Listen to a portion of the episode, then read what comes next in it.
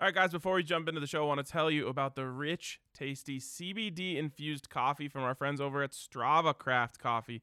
This stuff is amazing, and you can get it for 25% off when you use the code DNVR25 on your first order. 25% off, an incredible deal on an incredible product.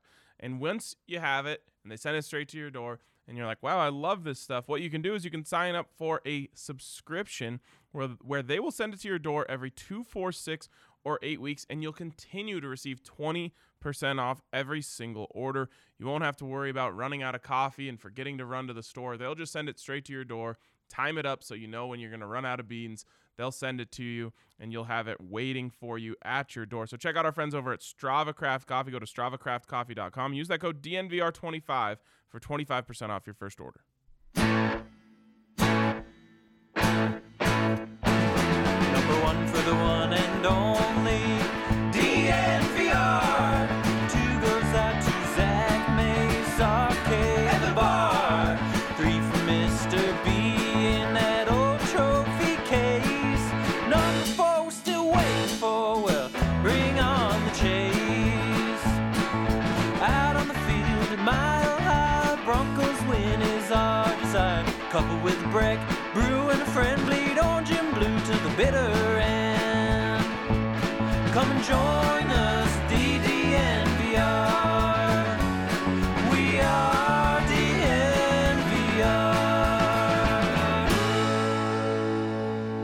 Are DNVR and we are coming to you from Studio A here at the DNVR bar. The A stands for alive, as in Vic Fangio's job. Mm-hmm. Still alive heading into this weekend's matchup with the Kansas City Chiefs. And guys, I have a pretty strong take about what a win in this game could mean for Vic Fangio. So we'll get to that here mm. in just a second. But first, a shout out to our presenting sponsor, MSU Denver. MSUDenver.edu slash online is where you can go to scope out all they have to offer. It's the best online education you can get in the area, and you can get it from anywhere. You can get it from the comfort of your own home. Um, check them out, msudenver.edu slash online. 750 total classes, 45 plus online and hybrid programs. No better place to go than MSU Denver if you're looking to work a full-time job and further your education. MSU Denver students work twice as many hours as students attending any other Colorado institution. My boys, what is up, man? The vibes are so good right now. Broncos just what five days away from taking over first place in the oh, AFC West. You love, you love that. I love that energy. See, I, I- okay, I like the positive energy. I like the anticipation. I just want to say this: the Broncos do not fall out of the playoff race by any stretch of the imagination if they lose this game. Definitely not. That's Without the doubt. and that's the thing. It's it would be nice to win. It would feel phenomenal after the eleven consecutive losses to the Chiefs in this series, but I really hope people don't get into the doom and despair of all being lost if the Broncos and this could happen. They could play very well, do a lot of things right and lose this game. Well, I hate to tell you, when they win, they're Super Bowl contenders. When they lose, they're the worst team in the NFL. It's- It's so there's true. only I'm two sorry, yeah. options. So so next week they'll be tanking, but then after they beat the Lions, they're right back in Yeah, it. they're right back in exactly. thick. it's a, uh, you know people are going to get on the roller coaster, but I mean I'm I, I'm looking at this and saying they're the chances of them losing this game are probably about seventy percent, but that's okay. You get the Lions at home, and then Bengals, Raiders, Chargers, Chiefs. Two of those games at home. Raiders game will probably have a lot of Broncos fans in Vegas, and the Raiders, you know, maybe they fix some things against Dallas. Maybe they revert to where they were, and you go to the Chargers. It's going to be at least 55% Bronco fans in the stands on on January 2nd. Practically a home game. I'm just saying they could lose this game, and I'm still feeling good about this team's chances. Yeah, I mean, you know, when you win games that you aren't supposed to, like they did over the Chargers, it just kind of it changes things. Um, so now you can kind of afford to lose this one, um, and then of course you have what should be a gimme on the other side of it. And you know, last week we talked about the script. It's funny going back to this. This was a, a big take I used to have uh, when I covered the Buffs. You know, and it was the same story just about every year. And I was like, I, I could just tell you what was going to happen on the next drive based on the script.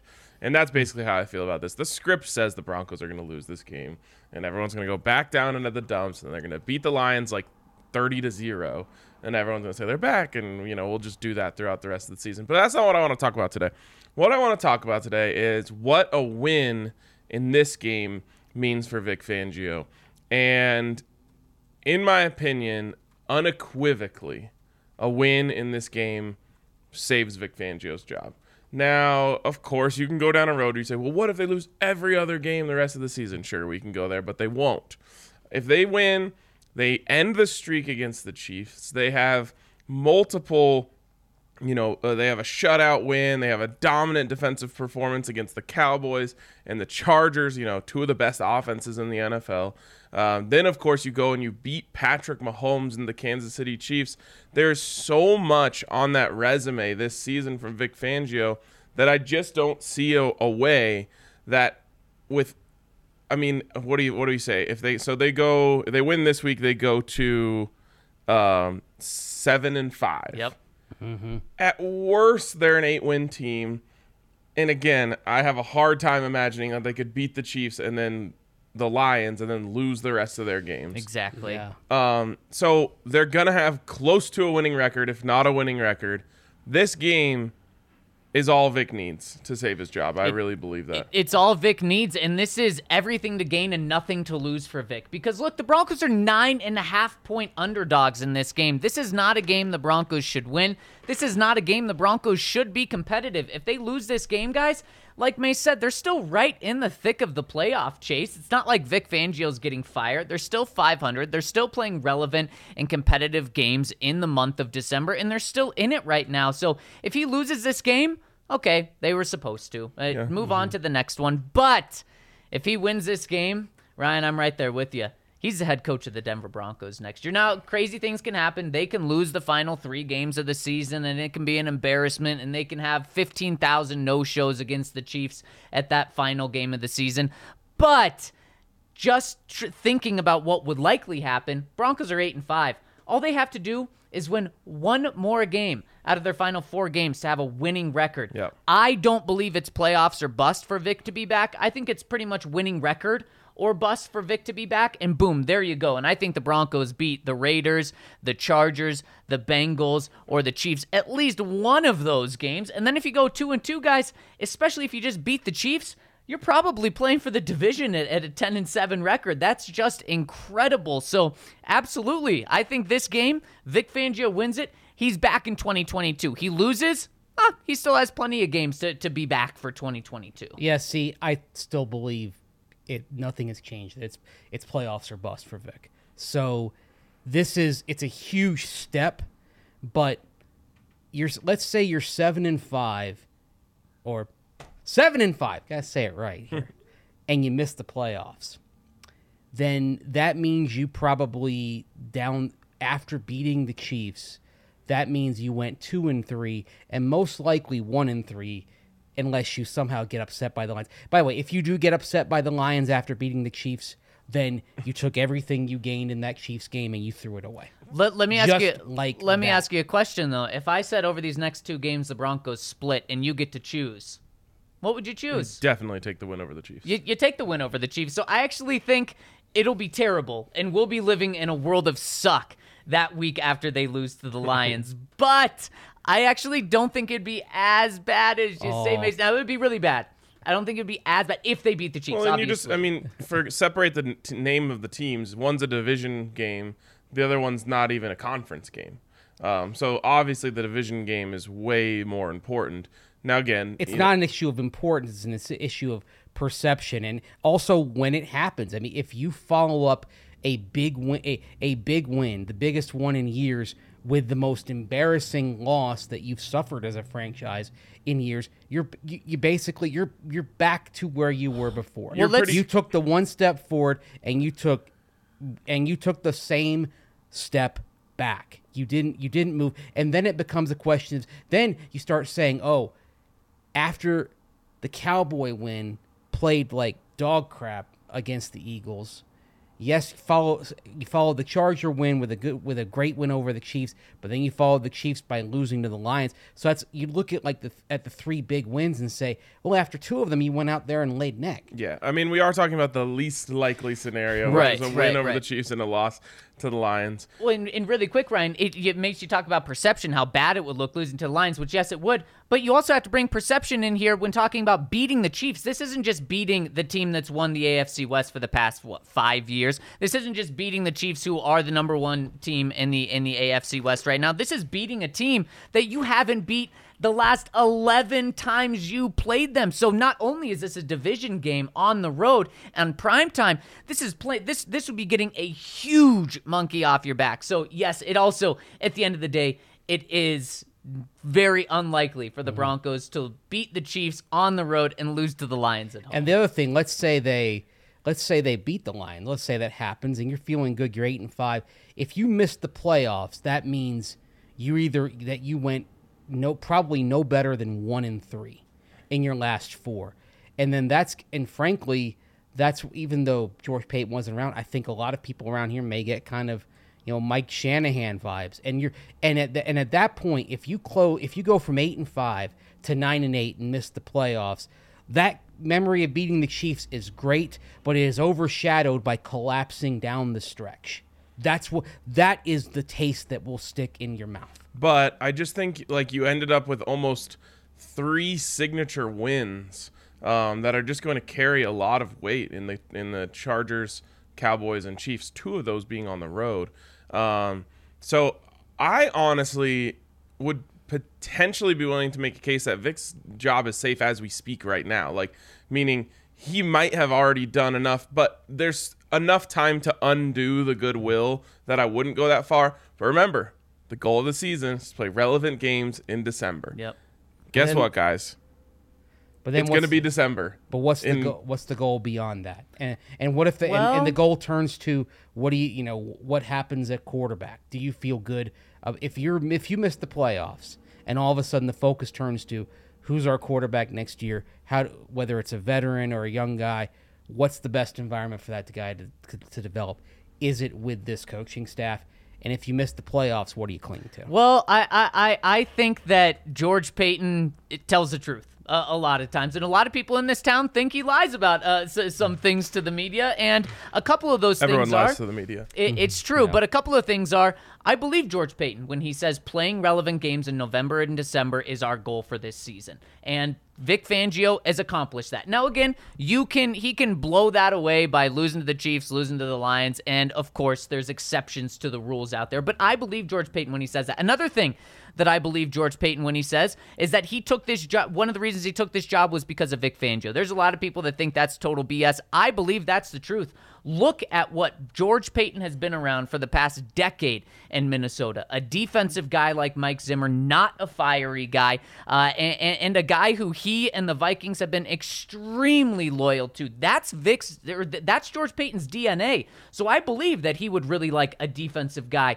that's not fiery, that's pretty cool, that's been around the NFL for so long. I believe George Paton when he says that. So I do think he wants to give Vic Fangio the benefit of the doubt. And you look at when uh, Mike Zimmer took over the the the the Vikings, he didn't go in there and fire the head coach right away. He gave him a couple of years before he moved on from him. I, I think that that is so much in George Paton's DNA that he wants to give the benefit of the doubt to Vic Fangio. And so that's why I do think that Vic isn't going to move the goalposts like you kind of suggest, Mace. I don't think I, I don't think George is going to move the goalposts for Vic. I think it's if you're playing relevant, let's say games with an S in December to kind of make it a little more realistic. It's already guaranteed. It, it, it really it really is. Then unless there's again a huge exception to the rule of losing your last three, losing your last four, I think Vic's back. So Ryan, I'm I'm with you. I think Vic's safe right now. Yeah, I think he is. I think he would have to do something to undo uh, what he's built right now, and that includes like losing to the Chiefs and then also the Lions. I think that would pretty much undo all all goodwill that you've built up. Yeah, I couldn't disagree with you guys more. I don't think he's close to safe. Not at all. Interesting. I mean, I I'm just going off of what Pey- Paton said. Relevant games in December, check. It's oh, it's done. And then the goal, and then you, you're in those relevant games. That was that was the first goal. Get to those relevant games, and now the second goal that comes in, it's it wasn't to go out there and poop down your leg when you got to those games. Right now they play. Hey, relevant game last Sunday, they won. What happens in the relevant games to come? Well, if This if, this this is this if you're is gonna not keep decided. moving the goalposts I'm like not that, moving. I'm not moving the goalposts. I'm going. just- I'm going by you're what. I've I'm going by what I've gathered that it that there was very much a playoff mandate in that building. So then you do believe that George Paton has lied to us with that then? He didn't he wasn't saying it in terms of Vic Fangio being safe. He's that was he said first the first goal is relevant games in November and December. I believe he They're was there. asked. I believe he was asked what's And a he- successful season. He but said he we didn't want to be but he- playing but relevant games in November But and that December. successful season wasn't talking about Vic, Vic Fangio being safe. If not. you have a successful season as your team, uh, Yeah, that means see. you're happy with your coach. You're not firing your coach after a successful season. But you're also I, that's not what he was asked. So I think you're taking one thing and extending it to another. If I don't think I don't season, think I don't think I don't think that I don't think I think you're making a connection that isn't there. oh, I don't think. I don't think that's a stretch at all. I think to it say. is. Yeah, I mean, I think the the point of the question, and again, you know, it doesn't mean it has to be the point of the answer, but is what does a successful season mean?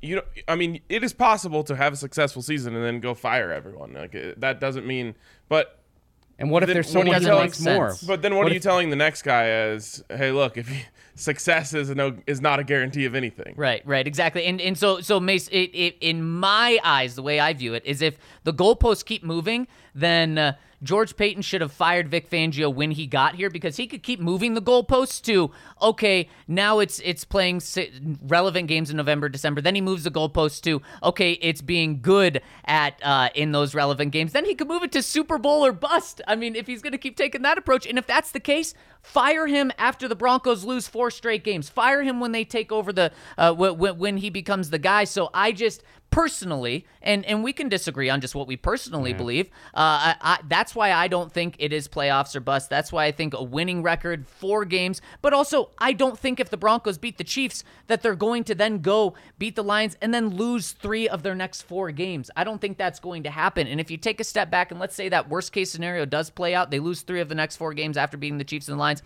they'll still finish the season six and four. So while it won't be the best end to the season, there'll still be momentum. There'll still be a four games. You'll still have won four games more than you did next year. I mean, boy, uh, George George Paton's standards would be way higher than he led on to believe to, to all of us multiple times this year. Yeah, if you're one in three down the stretch, and those are the game, and you're playing those games to get in the playoffs, then we're talking about how the Broncos choked. Yeah, but a lot in this better than a lot better than they have been in the past few years. At least they at least they, They- were in an opportunity to choke. Yeah, but that's that is going to leave a very sour and bitter taste, and it's gonna uh, and frankly, it's going to lead to questions over whether Fangio and this staff is the ones to get the Broncos to the next level. I think my, and, and, we my have- and, no, and also knowing what we know about how years ago that you know George Pay according to the Pro Football Talk report that George Paton and Dan Quinn kind of were thinking about being a package deal, and it didn't quite work out at the time. We know Dan Quinn's potentially going to be available in the offseason, so I I don't think I, I do not think that he is safe even if they win this game. well, only There's a, time there's will a tell. ways to go. Only time will tell. Um, here's the full quote from George Paton: "You want to be relevant in November and December, and that's our goal." I just think if you achieve, you you've achieved your goal. Right. They're they were relevant through November. They're relevant in December now. Um, at least for the first two weeks of December. How do we define relevance? Maybe he defines relevance as. pl- That's the other thing. How does he define relevance in that? if this game against the Chiefs isn't relevant, Yeah. then I mean, I I don't Mace. I said you and I can can disagree on a personal thing. I can't. I don't think anyone can disagree that this game's relevant. yeah, I mean, you're playing for first place on Sunday Night Football. And it's if- about as relevant as you could possibly. It might be the most relevant game in the NFL. And if you week. lose, and if you lose that, and you lose to the Bengals, even if you beat the Lions, your games are irre- You have irrelevant. You have an irrelevant December game there at the end. And is that again? We'll see. I mean, obviously, there's no way of knowing how things stood right now. It's all going to uh, uh, matter how things shake out in the end. I've just learned not to take these people literally. In well, and that's Yeah. definitely for sure. I mean, you know, uh, Chip or sorry, uh, Brian Kelly literally quoted Mike Tomlin last week when asked if he would leave Notre Dame. He said Mike Tomlin said it best. You know, whatever it was, never say never, but never. That's amazing. I love Um, it. And Yeah. you know, a week later. So, uh, I mean, everyone lies to the media, and everyone can, uh, you know, opinions can change over the course of the season. A- ab- absolutely. And if if Mace G- George Paton's thinking about Dan Quinn right now and not thinking about where this team is, and and, and he kind of has his eyes set on moving the bar so that he can hire uh, Dan Quinn, then what a wasted season this year. What a, what a terrible look on, on George Paton, in my opinion. Um, should have gone gone out and got him last year if he wasn't going to give Vic Fangio uh, a true chance and was going to continue to move the Uh, goalposts. See, I think he gave him a true chance because he gave him the, the corner the corner depth that he wanted. He gave him even the quarterback. but not if he, keeps moving the goalposts. I- I don't think he's moved the goalposts here. I think I think you're focused on one quote to team media. I don't think that the goalposts have been moved here. I don't know. I I mean, again, I think we'll see. I it- like I said, if I had to say it right now, I would say that Vic Fangio's job is already safe. But we'll see. Yeah, I don't think not even close. not even close. we can agree to disagree on that. Uh, let's uh, let's move on here and talk about our friends over at Breckenridge Brewery, uh, the best damn beers around. Uh, big game this week, relevant game this week. Um, Broncos Chiefs Sunday night football here at the DNVR bar going to be absolutely packed. We're gonna do uh, our version of the tailgate show late. So when you come into the bar baby. to uh, for the game. We'll be doing our show. That's always a blast. Um, and then, of course, we'll have an awesome party for that game that hopefully ends in an awesome after party after that game. Um, you can come in, hang out. You can even come up here and watch our post game show. Uh, so it's going to be an absolute blast, and it's all going to be fueled by Breckenridge Brews. We've got plenty of them on tap here at the DNVR bar. We'll be drinking them, having a great time. Uh, so make sure you come down for that. Make sure you check out Breckenridge Brewery. You can, of course, use the Breck Brew locator on their website to find the closest ones to you if you're not close enough to us here at the bar. Uh, so check out Breck Brews, get you some damn good beers. And check out our friends over at DraftKings Sportsbook. Ryan, you hit your DraftKings pick of the week last week in the first quarter, thanks to Russ. And thanks to Russ, I lost mine because Russ was terrible after that one throw for 55 yards. I mean, people are saying, do the Broncos even want Russ anymore? It's crazy just how, how much Russ is tanking right now uh, in, in his value, but it, his trade value isn't changing at all. People are like, do you think we can really get him for much cheaper? No, you can't. But anyways, you could have won money on Ryan's DraftKings Sportsbook pick of the week yesterday, and you can win money over at DraftKings right now if you get in and bet $1 on any NFL game this coming weekend. You can start with this Thursday's game, and uh, there's points scored in that game, which is an extremely likely scenario. You will win $100 in free bets, which you can use right away. So get in, put some money on the Cowboys or the Saints, and if there's a point scored in the game, which there will be, then you'll get $100, which you can use on Friday, Saturday. There's some awesome college football games. Sunday, of course, the Broncos, and then Monday night. So get in, download the top rated DraftKings Sportsbook app now, and use promo code DNVR when you sign up to bet $1 on any team to score, and you'll win $100 in free bets. So smash that code DNVR when you download the DraftKings Sportsbook app. And of course, DraftKings is a, an official sports betting par- official sports betting partner of the NFL. Must be 21 or older, Colorado only. New customers only. Restrictions apply. See DraftKings.com slash sportsbook for details. Gambling problem? Call 1-800-522-4700. Have you guys had any Christmas ale yet? I have. Mm, yep. What are your thoughts on it? I mean, nothing tastes more like the holidays than Christmas ale. Yep. Yep. Okay, I'm not a beer aficionado. That's why I'm asking you. What do you taste in the Christmas ale that makes it very holiday esque? Uh, cheer, joy. Yep. I yep. thought you were going to talk about like a Sleigh certain, like, bells like a hot, like there was a hop that there was some certain spice hops, some certain spices in there. Yeah, I mean, there's there's got to be something. Smell, I don't know what it is, but I mean, they've just look at the can. yeah they've It has Christmas all over it. they've somehow captured um, the essence of Santa Claus in a bottle. You think Santa Claus is actually involved with it? Potentially, Mm-hmm. the elves may be might be up there, you know, uh, mixing up Are some we actually? holiday. Is Breckenridge Brew? Do we now have to talk about the fact they've got a brewery in the North Pole? Is that what you're telling me here? Uh, It is. In addition to in Breckenridge and then down in Littleton. You never know. Yeah. That's the magic of it all. All right. Okay. See, I ask you because you're the experts. I'm a fruit beer guy, so it's always strawberry sky season for me. Period. Couldn't, couldn't disagree or couldn't And, uh, agree more. Yep. Period. End of story. And I'm glad to hear that. So if you are into beers that have a little bit of holiday magic for whatever unexplained reason, check out Christmas Ale from Breckenridge Brew that you can find brewery that you can find pretty much anywhere right now. At least anywhere in Colorado, but probably probably uh, elsewhere. I know I've I know I've seen it. Uh, I saw it in Wisconsin earlier this month. So there are a lot of places you can get. If you want to find out where you can get it, go to the Breck Beer Locator on the Breckenridge Brewery website. Find the nearest spot to you, a grocery store, a liquor store, package store, whatever that has some of those delicious Breckenridge brews. And of course, if you want to come on, come on down. Do we have Christmas ale on tap here right now? We do not. Okay. So you're gonna have to go to the grocery store, get some, take some home. There you go. Okay. All right.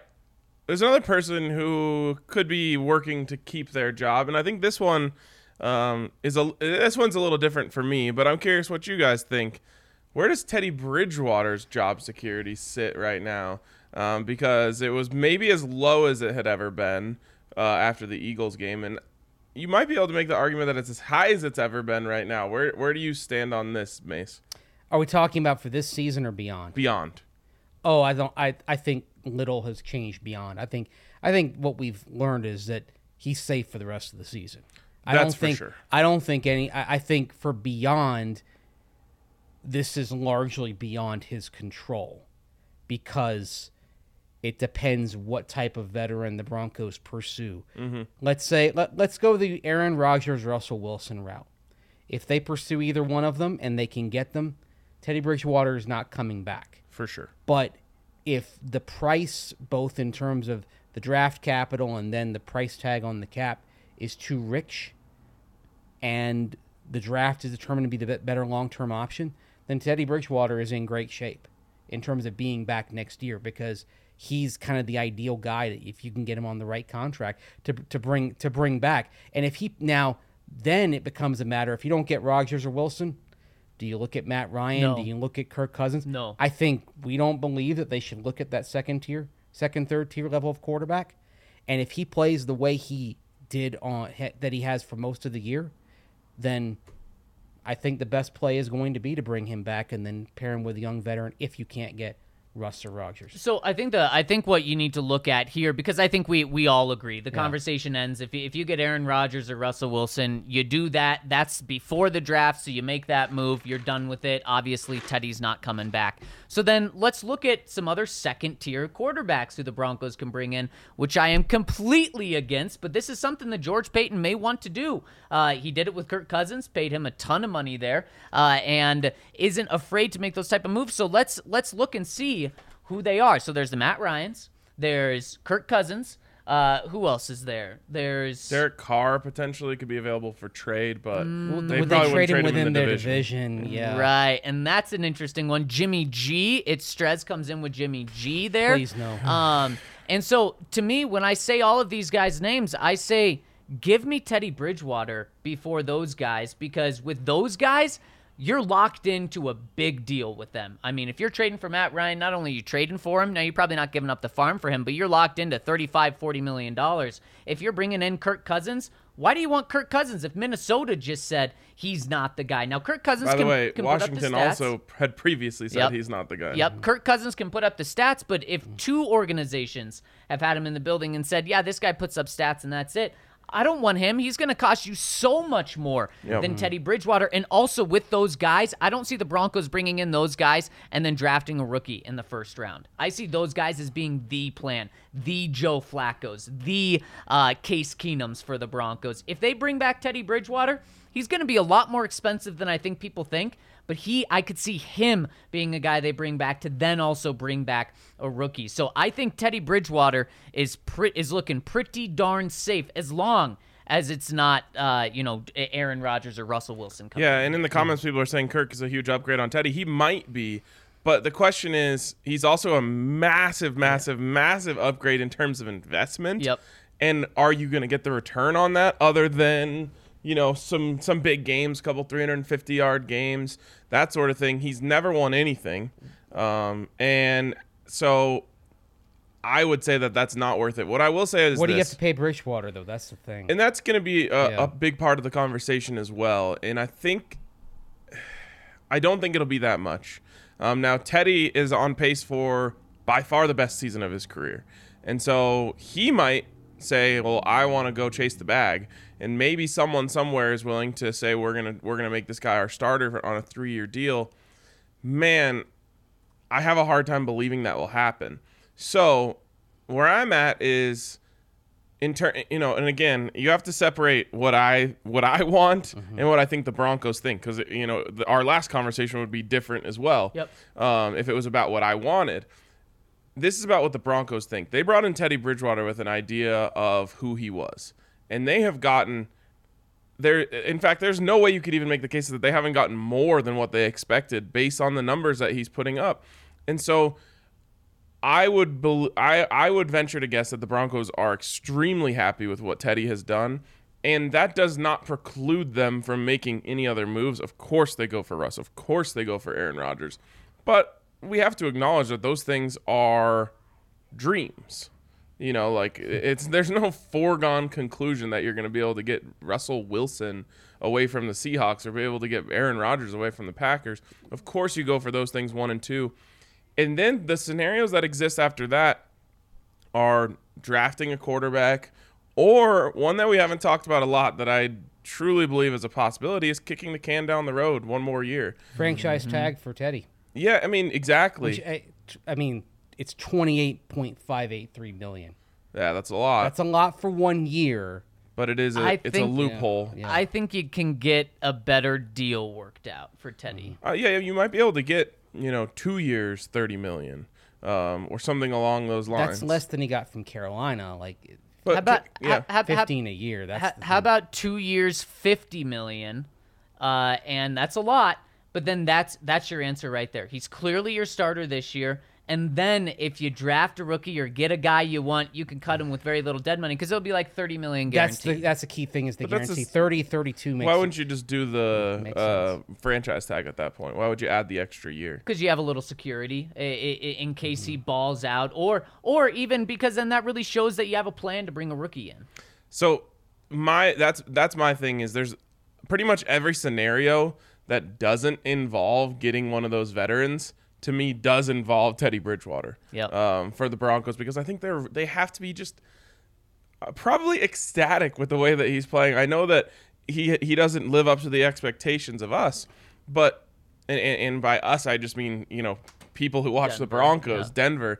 Um, like he's he has to have exceeded the expectations of of George Paton and Vic Fangio. Ryan, he's on pace to blow out his career best year. So He's already tied with it, right? Yeah, exactly. In terms of touchdowns? 15 touchdowns. And when he had those 15 touchdowns, I believe he had 11 interceptions. Right now, he's at 15 touchdowns, five interceptions. And like we talked about yesterday, he's only turned the ball over in three games. Now, there was one game that was really bad where he had four turnovers in the game. You take that out, and I know you can't do that. It's not it's not fair. But he only has two interceptions then on this season. But still, I mean, it's not like he's turning the ball over once a game and you can count on that. And that's a lot that's a big argument that people wanted to make against Teddy Bridgewater in training camp when the Broncos got him was, look, he's going to turn the ball over once per game. He's simply not. He's going to turn. He's turned the ball the ball over three times, or in three games out of the eleven games, and he's turned the ball over less than half uh, of the amount of games. He's turned the ball over five times, or I guess six times in eleven games. I mean, he's fourth in fourth best in the league in turnover rate. Yeah. Which is fumble loss and interceptions per per play. Uh, he's so he's literally turning the ball over once every sixty five touches at that point. Right. I mean that that's that's great, and and it's what it it's not everything, but it's this the the the way you start winning is by making sure you don't lose the game, and that's where Teddy Bridgewater usually begin typically begins. He starts by not he starts by not losing it for you, not losing it for the rest of the game. And team. again, I get the people in the comments who are saying, "But look at the armory of receivers he has. Of course he's doing this." I'm just telling you, there's the, the Broncos are getting what they expected and more out of Teddy Bridgewater, and so I think that in all scenarios that don't include them getting the savior in Aaron Rodgers or Russell Wilson, they're going to want to keep Teddy Bridgewater around, whether that means they're drafting a guy next year or what I believe is a real, real possibility. Remember, George Paton is on a six-year plan here. He's in no rush to draft a rookie quarterback. I think there's a very realistic chance that he says, well, let's trade out of our first round pick, gather capital for next year, and then get in on the class with, you know, um, Shroud and uh, uh, Stroud and uh, Bryce, Young. You know that that's a, a, a you know a big brain move um, from your GM, and I think it's a a legitimate possibility that they say let's bring Teddy back next year, whether it's franchise tag, two year deal, um, gather gather more capital at the top of the draft, and uh, and, and kick this can down the road. Now again. No one's gonna love that, just the way that no one really loves Vic Fangio right now, no one loves Teddy Bridgewater right Who's now. Who's your backup then? Like What do if you mean? if you're Oh. kicking the can down the road, Brett Rypien. presumably that you yeah, I mean, very, very well could be. And Ryan, one of the things you said about what the commenters are saying about, well, he has all these weapons, he should be doing well. Broncos in the last four games are three and one. Let's look at what these great weapons have been doing in terms of receivers. They haven't been carrying Teddy Bridgewater uh, on their back Well, at that, all. but that's what the I mean, I think that's also what the, the the commenters are saying. Are like someone else said he can't he can't even get the ball to our expensive receivers. The thing is, and this is a you know it's confusing when they just paid all that money to those guys. But the Broncos have just realized that their formula is not getting the ball to those guys. yeah, yeah, they averaged 31 rushing attempts in their wins, 18 in their losses. They've realized that running the rock is the path to victory. We talked about this a little bit yesterday. I think the Chiefs are going to say, not on our watch, uh, and force them to beat them with those guys. But that's where those guys are going to have the opportunity to earn their checks. That's where Teddy Bridgewater is going to have the opportunity to show that, okay, well, if you're going to commit to stopping the run, then I have what it takes to throw the ball on you. And and like I said yesterday, in the six wins the Broncos have, Teddy Bridgewater has a passer rating over 100. In their five losses, he has a passer rating below 100. So yes, Teddy has been putting this team on his back this year. And again, Ryan, is it as sexy and Mace is as sexy as we want? No, Teddy Bridgewater's never going to be sexy. We knew that coming in, but he is outperforming expectations at an incredible value. He's one of the lowest paid starting quarterbacks in the NFL right now, and you know what he's doing? He's playing a little bit above average. Yeah, if they Mm-hmm. like, there's comeback player of the year, offense player. If there was value of the year, yeah. it would probably be Teddy Bridgewater. Yep. Ask Carolina about that. Look how much money that they have paid first to get rid of Bridgewater, then to bring in Sam Darnold because they already What about to a get rid of Cam. Newton? Yes, Go all I the way mean, back to there. Car- Carolina's chasing one rainbow after another at quarterback, and the Broncos are sitting there with a guy making a little over four million dollars, and they're getting league average starting quarterback play, which. I mean, it's it's testament to how sad things have, have been around here the last five years. League average is the best they've had since Peyton walked out the door. Yeah, the, the Panthers are paying four quarterbacks Yeah, uh, to get less than what they would just be getting out of Teddy Bridgewater. Man, that is wild. At this point, I mean, they should. I mean, what they they should have just decided when they moved on from Teddy. Oh, we're gonna ride PJ Walker for a year and see what he can do. I mean, He's they, not. they couldn't have moved on quicker from him. yeah, it's it's interesting, but they're paying him, they're paying Cam, they're paying Sam Darnold, and they're paying Teddy. This isn't. It's insane. and Yikes. the Broncos are getting much better production out Yeah. of just getting Teddy and paying him way less than what the Panthers are paying him. Yep, yep. I mean, you got to think the Panthers are going to go all in on Deshaun Watson next offseason. I, I would think so. They've tried Yeah. to already, and mm-hmm. And on the Kirk thing, Ian B in the comments here posting his stats, which are fantastic They're this year. always fantastic. Yep. For Kirk. It's always. just you, you're paying Super Bowl caliber money to a guy who, at this point, has never won a playoff game, right? yeah, no Saints. They won at the Saints a couple of years back. Okay, in, the- okay. in the wild card round. So one playoff win. But on top of that, we talk about how the Broncos are in such a great financial cap situation right now. But a- a- a- after the Broncos paid both wide receivers, we talked about how okay, you bring in Russ or Aaron, and you have like. Fifteen million dollars to spend in the offseason, which which is great. Of course, you're going to take mm-hmm. those quarterbacks, but you don't have much to build around those guys now that you paid two receivers twenty five million.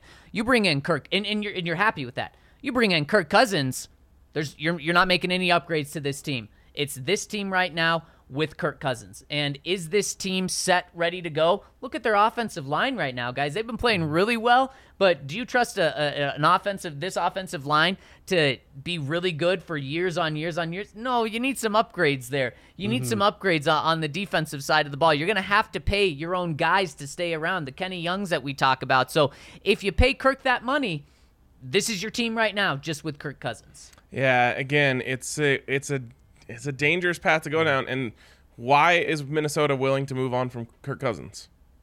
Because he's not good enough. He's not good enough. He's And- good. Right. He's really good. He's and not if you're good George enough. Paton, wouldn't you trust what the people that you work with and, and like in Minnesota? well, he saw it with his own eyes. That's the thing. Like, it, it's funny because I would be one reason why I would be surprised if the Broncos did go after Kirk Cousins is that he would probably be taking the word of Rick Spielman and Mike Zimmer.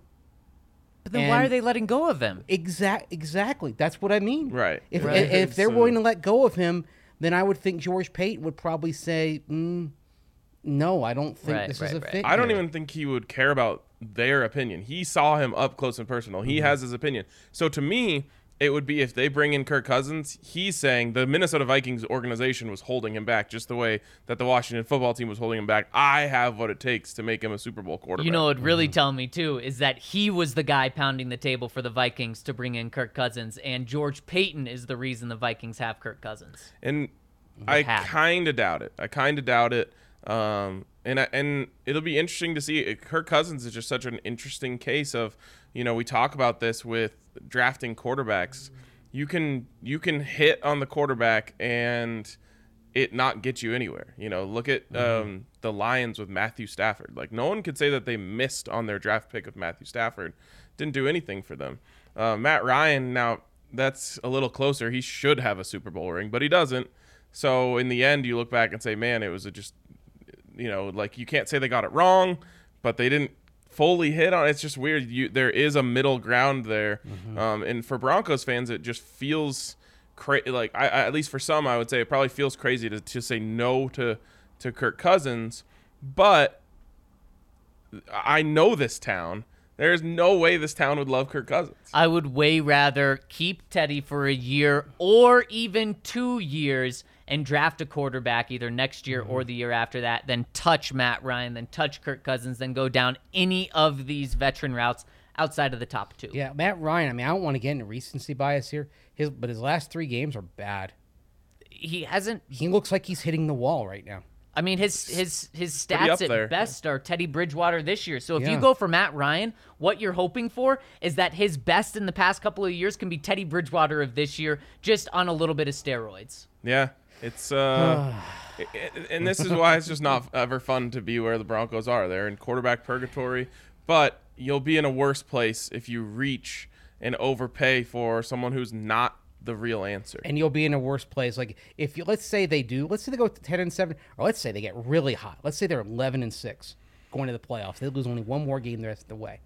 Then should you bring Bridgewater back? Yes, but it's got to be on the right deal.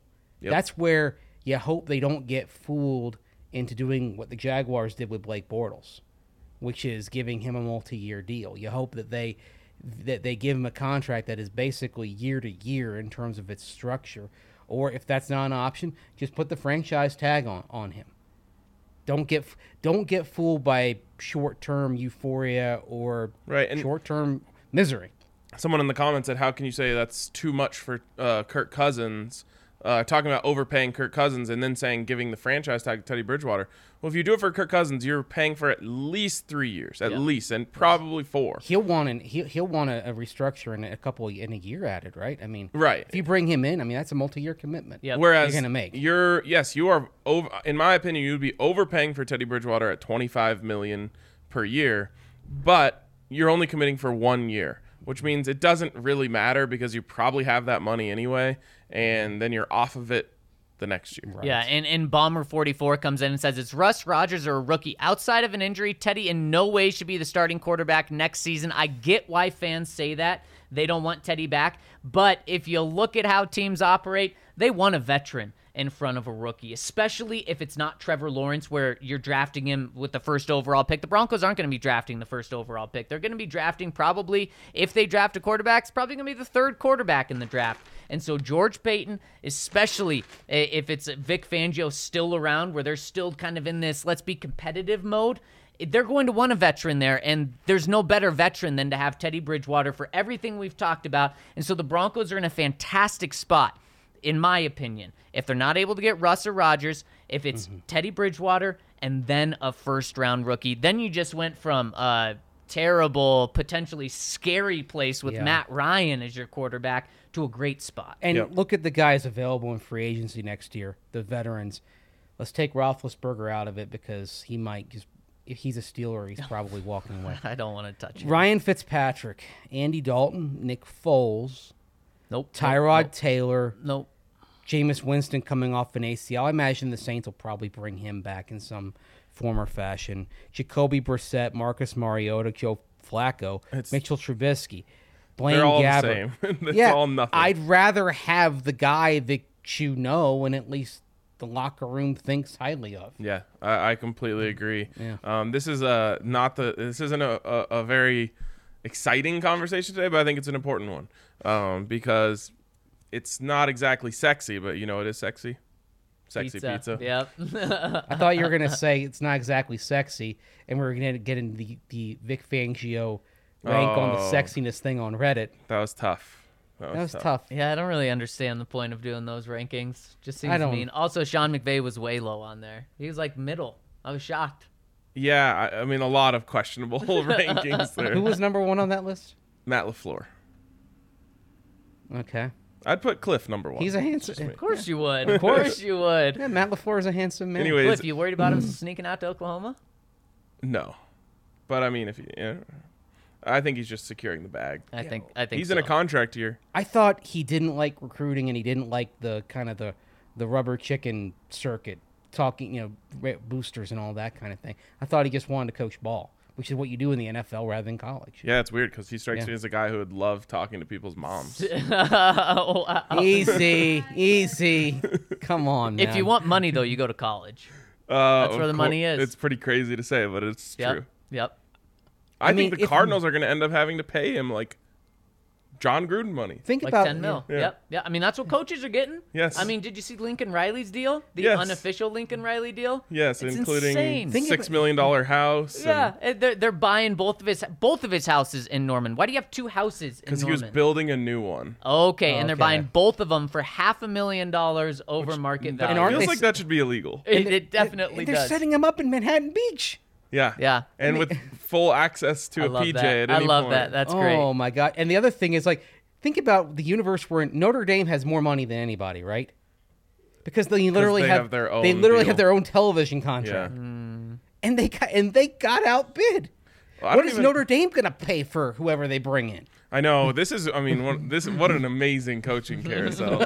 like, I'm so glad the Buffs aren't looking for a coach in this cycle because every great job in the country just like simultaneously Right. became available. I think I saw a stat that said that seven of the 20 winningest programs in college football history were available in the cycle, like L- is LSU, SC, Oklahoma, now Notre Dame, Virginia Tech ha- ha- had has they're top twenty. all time. Yes, Nice, they're like good on the fringe of the top 20, but it's hey, it's been a pretty good about 30 years or so they've had. What a crazy cycle. And yeah, Yeah. again, Notre Dame could keep this going. They could go grab. I, I don't know. I'm just thinking of a good job. They could go grab Sark if they wanted him. And now Texas is open. And Texas can go grab you know Yeah. uh, whoever. It's just You think Matt Campbell's just sitting there right now in Ames, Iowa, kind of Mr. Burns is like Mm, that's pretty close to Indiana. Yep. It really That is. makes a lot of sense. And he coached uh, down the road at uh, Toledo, I believe, right? That- that would be a that's where he job was he'd before. have to leave for. Of course. I mean, pretty much anyone takes the Notre Dame job. Also, Brian Kelly, LSU, never has there been a worse fit. It is such a bad. not gonna fit. work It out. is such a- he was a good fit for Notre Dame. Perfect fit. Yeah, he was. He was. He's like a, an Irish Catholic. Yep. But if you're getting $95 million, I think you leave. You think Urban Meyer regrets the uh, lap moment earlier this season? Oh gosh. Because, I mean, if not for that, he's the number one candidate at Notre Dame. He's literally named after a pope. But I, I just don't think the at that point the priests are going to go for that. Somehow, right all of this college football coaching talk was part of a sexy pizza read. sexy pizza. My bad. The I was- I absolute was the best one pizza around. They are number one in the pizza sexiness rankings. Mm, yep. Um, they hook us up at our tailgate every single weekend, and it's it's maybe the thing I look forward to most, other than just meeting uh, the DNVR members, is getting in on some of that hot and fresh. Sexy pizza. Uh, of course, they have their philanthropies, which a portion of every sale goes to uh, a range of different nonprofits here in Colorado. Giving Tuesday today. Oh, and it's Oh, Giving Tuesday. yes, Perfect reason to go get a philanthropy. Uh, and of course, they've got four locations Cap Hill, Old South Pearl, Jeff Park, and Park Hill, uh, with a new location coming in Trinidad. So check out our friends over at Sexy Pizza. And check out our friends over at Mint Mobile because, guys, they are celebrating the holiday season by giving you an incredible deal on top of the incredible deal they offer right now. And of course, Mint Mobile, what they do is they offer incredibly affordable cell phone service with no hidden fees or tricks. You see a lot of providers say, come join us. We'll offer this very low starting rate, and then we're going to kill you with increases within a year. Mint Mobile, they don't do that. They have plans starting at just $15 a month with unlimited talk, unlimited text, and then your data plans start from there. And here's the deal they're offering on top of $15 a month is they're giving you buy 3 months and you get the next 3 months free. So you get the incredibly affordable cell phone service for the first 3 months, the next 3 months are free and these rates aren't going to skyrocket because the reason it's so cheap is cuz they don't have any stores. You don't go in person and guys, I'm riding on Mint Mobile right now and one of the awesome things is I don't have to waste my time going into a store to get set up. No, what I do is go to mintmobile.com slash DNVR. They send me a free SIM card, and that SIM card, all you do is you put in your phone, you download the Mint Mobile app, and boom, there you go. You get to keep your phone, you get to keep your phone number, and you get to save tons of money. So make sure to check them out at mintmobile.com slash DNVR and download the app to get set up, and you'll get set up with three free months after your first three months. You know, Broncos are going to Kansas City this weekend, and you know, for better or for worse, their fans like to do the tomahawk chop. Definitely for worse. Yes, I agree. I think this. I am a Braves fan. I am one who thinks that this thing should be retired. Yes. In Atlanta, in Kansas City, just move, just move on. But I'll tell you, the reason why I bring up tomahawk chop is because you don't want to start chopping below the belt without the tools that you need. Wow. You don't. Yeah, That's because nice. you don't want to have any accidents. You don't want to. If you see blood coming from down there, it's it's not good. So Definitely that's not where you need our friends at Manscaped. And hey, maybe you've taken care of yourself and you've ta- got that Manscaped performance package. But you know what? Maybe your friends.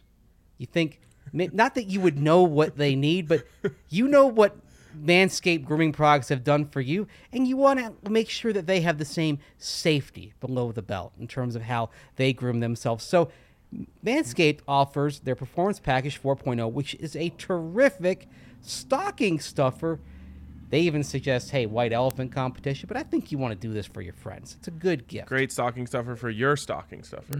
Exactly. Manscaped is the leader in men's below the waist grooming, and they have served more than 4 million men worldwide. That's 8 million testicles right there, gentlemen.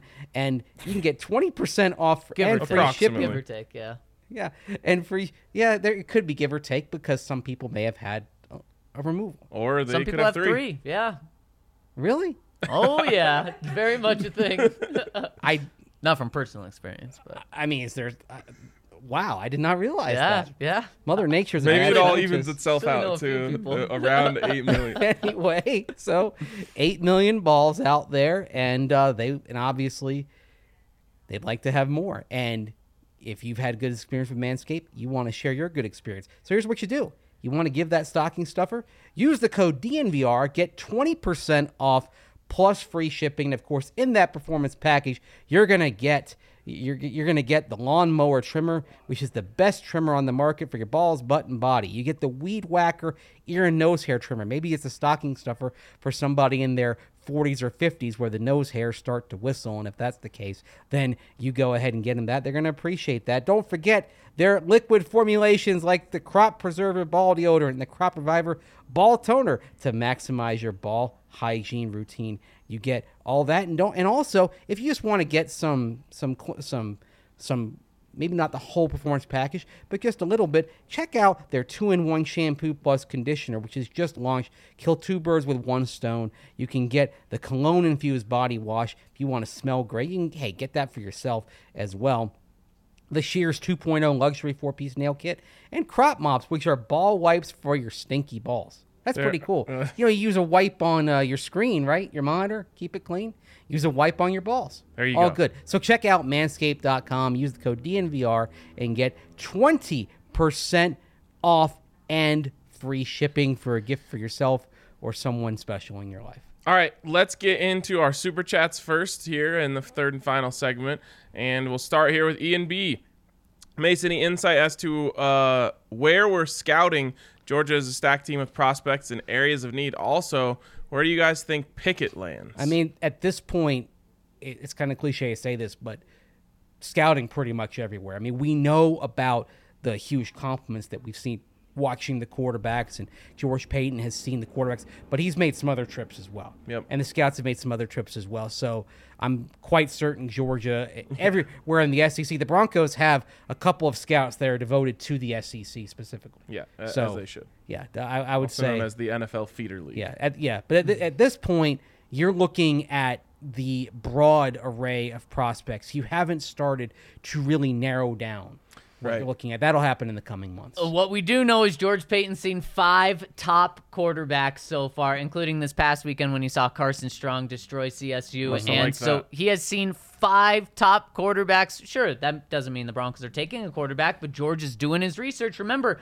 guys, there there and he's been to big games too. There was a a game, it was was it even Alabama Georgia a couple years ago, Alabama Clemson something like that, and like every team was there and the Broncos were there, but we were all thinking, why isn't John Elway there? And John Elway wasn't there, and that was just a head scratching thing. George Paton's going to be at these games, so I, golf I'm- tournament that I'm- week? Maybe I'm curious if George Paton's going to be at this SEC championship game with Georgia and Alabama. Or does he go watch the AAC championship and check out Desmond Ridder?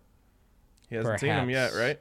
Right, He hasn't. he hasn't. So I would recommend he go to Alabama, I would Georgia. think so. Yeah, yeah. I'd Just go SEC my over. personal the, the other the other interesting thing on Ridder is that do you roll the dice and say, well, if they beat Houston, Cincinnati beats Houston, I can see them in the playoff when I get to see them against a defense like Georgia or Alabama has, perhaps. And that's I think something that'd be really revealing. And also, I'm sure George Paton will be down at the Senior Bowl this year. Malik Willis, he'll get another glimpse at Malik Willis down there. Desmond Ridder has already accepted his Senior Bowl invite as well. There we go. I would love to live a life where I get to take a private jet to the best college football game of every weekend. Man, I mean, the, probably the best thing about that Lincoln Riley deal was 24 7 access to that private jet for him and his family. Yeah. So, I mean, then, then not only do you get to take it to whatever college games Lincoln Riley wants to go to or NFL games, but then also you get to take it to the beach. You That's get a- to go with your family wherever you want to go. I mean, he's going to be in Maui so fast That's true. when he's got downtime. I might just, uh, with the way that traffic is in LA, I might just take the private jet like to dinner. yeah. yeah, that's yeah. All right, next super chat. This one's from Also, Logan, the, the first super chat also asked, "Where do we think Kenny Pickett lands?" the first quarterback taken. Ooh, like it. That's what I think. okay. Uh, Logan here says, "Fantastic game. It was my dad's first game since we lost to the Chiefs in 2015, and we had a blast. Unfortunately, couldn't make the tailgate, but that's okay. No, it's not. No, I'm just kidding. uh, wish we could have had you guys out there, but yeah, it was a great game to go to. Next one's going to be great, too. After coming off a win against the Chiefs, then you get the Lions at home. Boy, that's going to be popping. Won't be any no shows if that's the case. That's very, very true. Even though it's the Lions, Even though it's the Lions, Yep. the, the first place Broncos will will not be getting no shows in their stadium. There's going to be no Lions fans either, so we're not going to have to worry about that. Yeah. Uh, from J Day. What's up, guys? Loving our two inside linebackers and the hustle from all linebackers. Quick questions. Is it time to start Hairston over Fuller? Um, it, Kyle Fuller, the biggest thing with him was getting beat deep at the beginning of the season. He didn't do that. Now, Justin Justin Herbert picked on him a little bit, uh, but no, they're not going to start Harrison over Fuller. And Fuller, guys, he's been great at tackling, and he's been all in the backfield for a cornerback. He led the team in tackles this past week, so I know anytime a pass is completed on Kyle Fuller, people just immediately quiver and go, "Oh my gosh!" Yeah. But he's actually now is is Kyle Fuller their number one cornerback? No, he's their third cornerback, and I think he's playing just fine for their third. And he got beat on, I think it was like a third and 18 um, to Keenan Allen. When I rewatched the game, I really think he thought Justin Simmons was over the top of him. Um, it was classic trail. Like he he was playing it as if he had safety help. And if you look, Justin gets caught between two routes. Uh, and ends up going for like the post or the cross or whatever it was, uh, and he leaves that over the top for Keenan Allen. So it, it I, I don't think it was quite as much on Kyle Fuller, or, or I mean, it could have been he, and he just didn't know that he didn't have help over the top. He definitely thought he had help. but over the- definitely Herbert was ta- targeting Kyle Fuller yeah, and threw at him nine times, as they said in Ferris Bueller, nine times, and one thirteen point nine rating when Fuller was targeted, and over the course of the season, one twelve point two rating. what was his rating when targeting Pat Surtain? It was mm, six point eight. Yeah, I think. it was low. Yes, Yeah. microscopically low. Yeah, it was pretty. I think But it was that- six but- point. But I think something we may see going forward here is teams try to pick at Kyle Fuller. And you start looking at and you look except for Jared Goff, you look at the quarterbacks that are looming and it's Mahomes and it's Carr and it's Herbert and Burrow the rest of the way. Yep, So for sure. they they will go at him, no doubt. All right, let's jump in now to the questions from the listeners, and this first one is from Oh, PS2. wait, did we did we get Oh, we more? did have one more. Okay. Yeah. From Alex Hoy. If we keep Bridgewater, uh, if we keep Bridgewater as the bridge QB and draft Stroud in 2023, I'll buy a jersey on draft night. Go Bucks, go Broncos. Stroud. By the way, e- even even though Ohio State lost, Stroud had some magnificent throws. yeah, I didn't and think. some magnificent catches at, on the end of the, those throws too. yeah, I didn't think he was really the culprit there. It was Yeah. the run defense that was the Yeah. culprit for them losing too much. Which had been the second best run defense in the country since they had lost to Oregon. I've never seen a team get run on so easily when the other team was just trying to run the clock out. Like you know, it wasn't th- mm-hmm. like Right. they were just trying to run it out, and they couldn't stop them, and so badly that it actually helped them, gave them another chance to get the ball back. But You guys are probably too too young to remember this, but I had a flashback to Tshimanga Biakabutuka in 1995. Ohio State's playing for a chance at the national title, and Tshimanga Biakabutuka played his way into being a high first round pick the next year by just kind of having that same kind of game running through Ohio State in Ann Arbor. wow, Yeah, that's a that was the flashback. It's I, quite a name. yeah.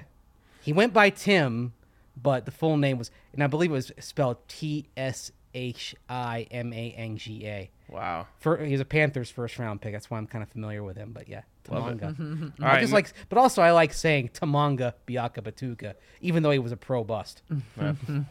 Tough. All right, next one's from PS2. It was great team win, but there are still major concerns with a few players. The most obvious one is Kyle Fuller. Um, it seems like every third down play they would target him to get the first down, and they would easily get it. He didn't give up any big plays, but consistently gave them a first down. I know Ojemudia is coming back off a major injury and dealing with COVID, but I think they have to get him on the field ASAP. He had an up and down year last year, but held up well for being a third round rookie, forced into a number one corner spot. People seem to forget he had four forced fumbles. Pair his ability to force fumbles and Pat Surtain's big playability. Seems like a nasty duo in the making. What are your thoughts? Yeah, that's probably who would be replacing Kyle Fuller, but this isn't going to be something that happens easily or quickly. The team is really happy with the way Kyle Fuller is responding, and I know fans aren't happy with it, but also Kyle Fuller is Vic's guy. He's benched him once already. I think it's going to have to be bad for him to bench him again. So I'm just saying prepare for Kyle Fuller to be in there for a while. The theme of the show is the Broncos are happier about X than the fans. Right. Yes. Exactly. yeah. Next one from Dan Burke. He says, "Hey guys, I've seen people talk about it being hard to justify firing Vic if the Broncos pull off the upset against the Chiefs, considering everything that's going on against or uh, going against them coming into this game. Andy Reid coming off bye the Chiefs on a hot streak and their defense playing well. It being Arrowhead in December, where the Broncos have historically struggled, and the Broncos losing 11 straight against the team itself. Yeah, that is a lot going against them. Do you agree that Vic is safe regardless of what else happens for the rest of the season if he can beat the Chiefs this week, unless they end up getting blown out to Detroit or something crazy like that? Well, Dan, you'll love our first com- Some of us agree. You guys want to uh, do this all over again? no. Um, Oh. I, I think it's always silly to say regardless of what else happens, but I do Right. think he he gives himself a really, really good chance. Yep. Uh, and then fine. Uh, nope, we still got a couple more. Yeah. Uh, Mile High Buckeye. My boys, here I am again, hopeful after another huge Broncos win and ready to get hurt again this weekend. But you just got to believe. I'm seriously considering flying out for the game against the Lions, but I don't have any time off left at work for the year. I would need to fly out of Columbus that Friday night and fly back Sunday night right after the game, going to keep an eye on flight prices and ticket prices. This could end up being a very real thing. If so, I'll be sure to do the party bus slash tailgating uh, again, and I would need to keep my travel bag somewhere at the bar if that's possible, so I can take off right after the party bus gets back. We can, of course, accommodate that. Uh, as always, appreciate all you guys do. Thank you for making Broncos football better. Let's go Broncos, Alex. Alex, let's go, baby. I love that. And that's that's what this town's going to turn into. People are going to be flying in from out of state. People are going to be taking off work. This town is going to go crazy. I mean, definitely if the Broncos beat the Chiefs, but also if they split the next two games and by the middle of December it's still relevant games, they beat the Bengals, it's going to be so electric. And guys, it's not crazy to say. At the beginning of the season, it seemed crazy to say that that Kansas City game was going to mean anything really to either team.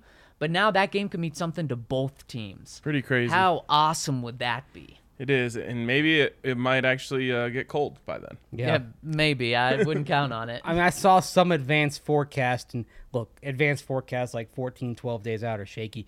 That called for another warm weekend coming up that weekend. But again, it's really early. By the way, uh, for your sake there, Mile High Buckeye, I hope that the Sunday night flight improves because I just checked on it on Southwest Sunday. That Sunday night flight back that you're probably talking about leaves at 7:15 p.m. is $304. Ooh, steep. Hopefully, there's another airline out there can do you better. Uh, final one here from Pig Tosser 66. It's time to unleash this grown ass man, number 33. Munchak needs to start his five best road graders and let Javonte effing eat. Sprinkle in Melvin for about 10 to 12 touches, but 33 needs to touch the ball 25 mm-hmm. times in this game, and good mm-hmm. things will happen. trying to stay level headed here, especially with this game in KC, but I have a feeling about this one, fellas. Do you think that Melvin Gordon is another one of those guys that the Broncos think more of than their fans do? I don't know how they couldn't. I They're mean, showing it right now. Yes. yeah. Look, he- Melvin Gordon is still the starter. He's still getting a significant number of carries and snaps. He's getting more at not not as many snaps as Javonte, but he's getting mm. more carries. He, uh, he's he's playing really really well. Yeah. Um, there's no way the Broncos could not be happy with Melvin Gordon for anything except for that you know crucial fumble. But again, that's another one where fans might be a little more harsh on him than coaches. Coaches know that players make mistakes. Obviously, he has a history which amplifies it a little bit, but a guy's not going to get like lose his job over one play. Right. I mean, especially they didn't. No, Teddy didn't lose his job over one play, and his was worse. He certainly didn't, and they didn't lose the game because of that play. Now the game could have been different, but I mean, they still got blown out. It wasn't like that was the re- the only reason they lost. Yeah, I mean it's a big reason they lost, but again, it's it's you know he heading into that play, or at least heading over the course of the season, he's been pretty good with his ball uh, ball security. Yes, he has. What two fumbles Yep. Unfortunately, they were both in crucial moments. and three games apart, which really amplifies it. If Yes. one was in week one and one happened to be that Philly one, it wouldn't seem as bad. but he's been great um, otherwise this season, and they're gonna keep giving him the rock. Yes, at, absolutely. So pig tosser, just keep dreaming if for for Javonte to get 25 carries, but uh, Well, maybe hey, they both get 25. that Just would go be Air Force on them. the Broncos would win, and it would be so much fun to watch. Well, there there's something I'm diving into that I'm going to have later this week about running the ball and how you know it's the what, what the Broncos have to do and just how often they need to give Melvin Gordon and Javonte Williams the ball in this game. There we go. There's, a there, there's a number. There's always a number. There's always a But number. You'll have to you'll a- have to wait for it. a magic number and uh, the ma- there's also a magic place it's green mountain dental group you can schedule a cleaning x-ray and exam and get a free sonicare toothbrush from our friends over at green mountain dental group they will hook you up. They'll treat you like family over there. They'll talk broncos chiefs with you if you go over there this week. They'll be talking whatever it is because they're all big colorado sports fans. They're part of the dnvr family. They'll treat you like family over there at green mountain dental group. So hit them up. Just 15 minutes outside of denver over there in lakewood uh, and you're going to love your experience over with green mountain dental group. That is going Oh, Oh, go! What a buzzer more. beater! Buzzer beater super chat from West Side Philly. Uh, I think Teddy is ruining the stock of our offensive weapons. Their numbers are unacceptable. Definitely Teddy and Pat's fault. They both should go. Okay then. well, if you have stock in those players, then yes, you would be disappointed. and yeah, seriously, fantasy stock, you're pretty upset at Teddy right now. yes, um, but they their winning formula is running the ball thirty times. yep, w- running the ball and not turning the ball over, and Teddy's doing it. He is. I mean, what? He had 10 rushing yards on two carries. Now, one of them was a kneel down, so he had one, 11 rushing yards on one carry last a week. touchdown. Yep. Yeah. Diving touchdown. It was sick. I mean, a really weird response from the Chargers on that play. Like they just gave it to him. They did. I think There's they- no way he should have got there. they weren't thinking of him in any way possibly running. but that he had to ball. run Clearly. 11 yards. Yes. Like they just kept waiting and waiting and waiting, and all of a sudden he just runs by them all. But it's something that he's done well in the past. Last year he had five touchdowns. Yeah. No, he looked great on the play. It was just weird. Like, But it, it- Yeah. it felt like the Chargers didn't try to cut off his angle in any way. yeah. Good job, Chargers. Uh, anyways, so that was their version of charging it. oh, and then of course the missed field goal, Yeah. just straight You shank. knew that was gonna like Oh, yeah. when when Hopkins went out there. I, I almost typed no good before the kick happened. Like he was you- seven for seven as a Charger. I know, but you knew Yep. It, these things just happen to this team. And that over and over. I thought it got blocked based on the the flight of the ball. No, he just, a shank. Yep. Shanked it. Yep, that was bad. I'd, I'd have to look up. I'd have to look up Chargers field goal percentage in Denver. It's got to be something ridiculously low. Probably. All right. Again, thank you guys for tuning in. That is going to wrap it up for us today. We'll be back with you tomorrow, doing a little whiteboard Wednesday, giving you our game plan for the Broncos to beat the Kansas City Chiefs. Again, appreciate you guys tuning in, and we'll talk to you tomorrow on the DNVR Broncos podcast.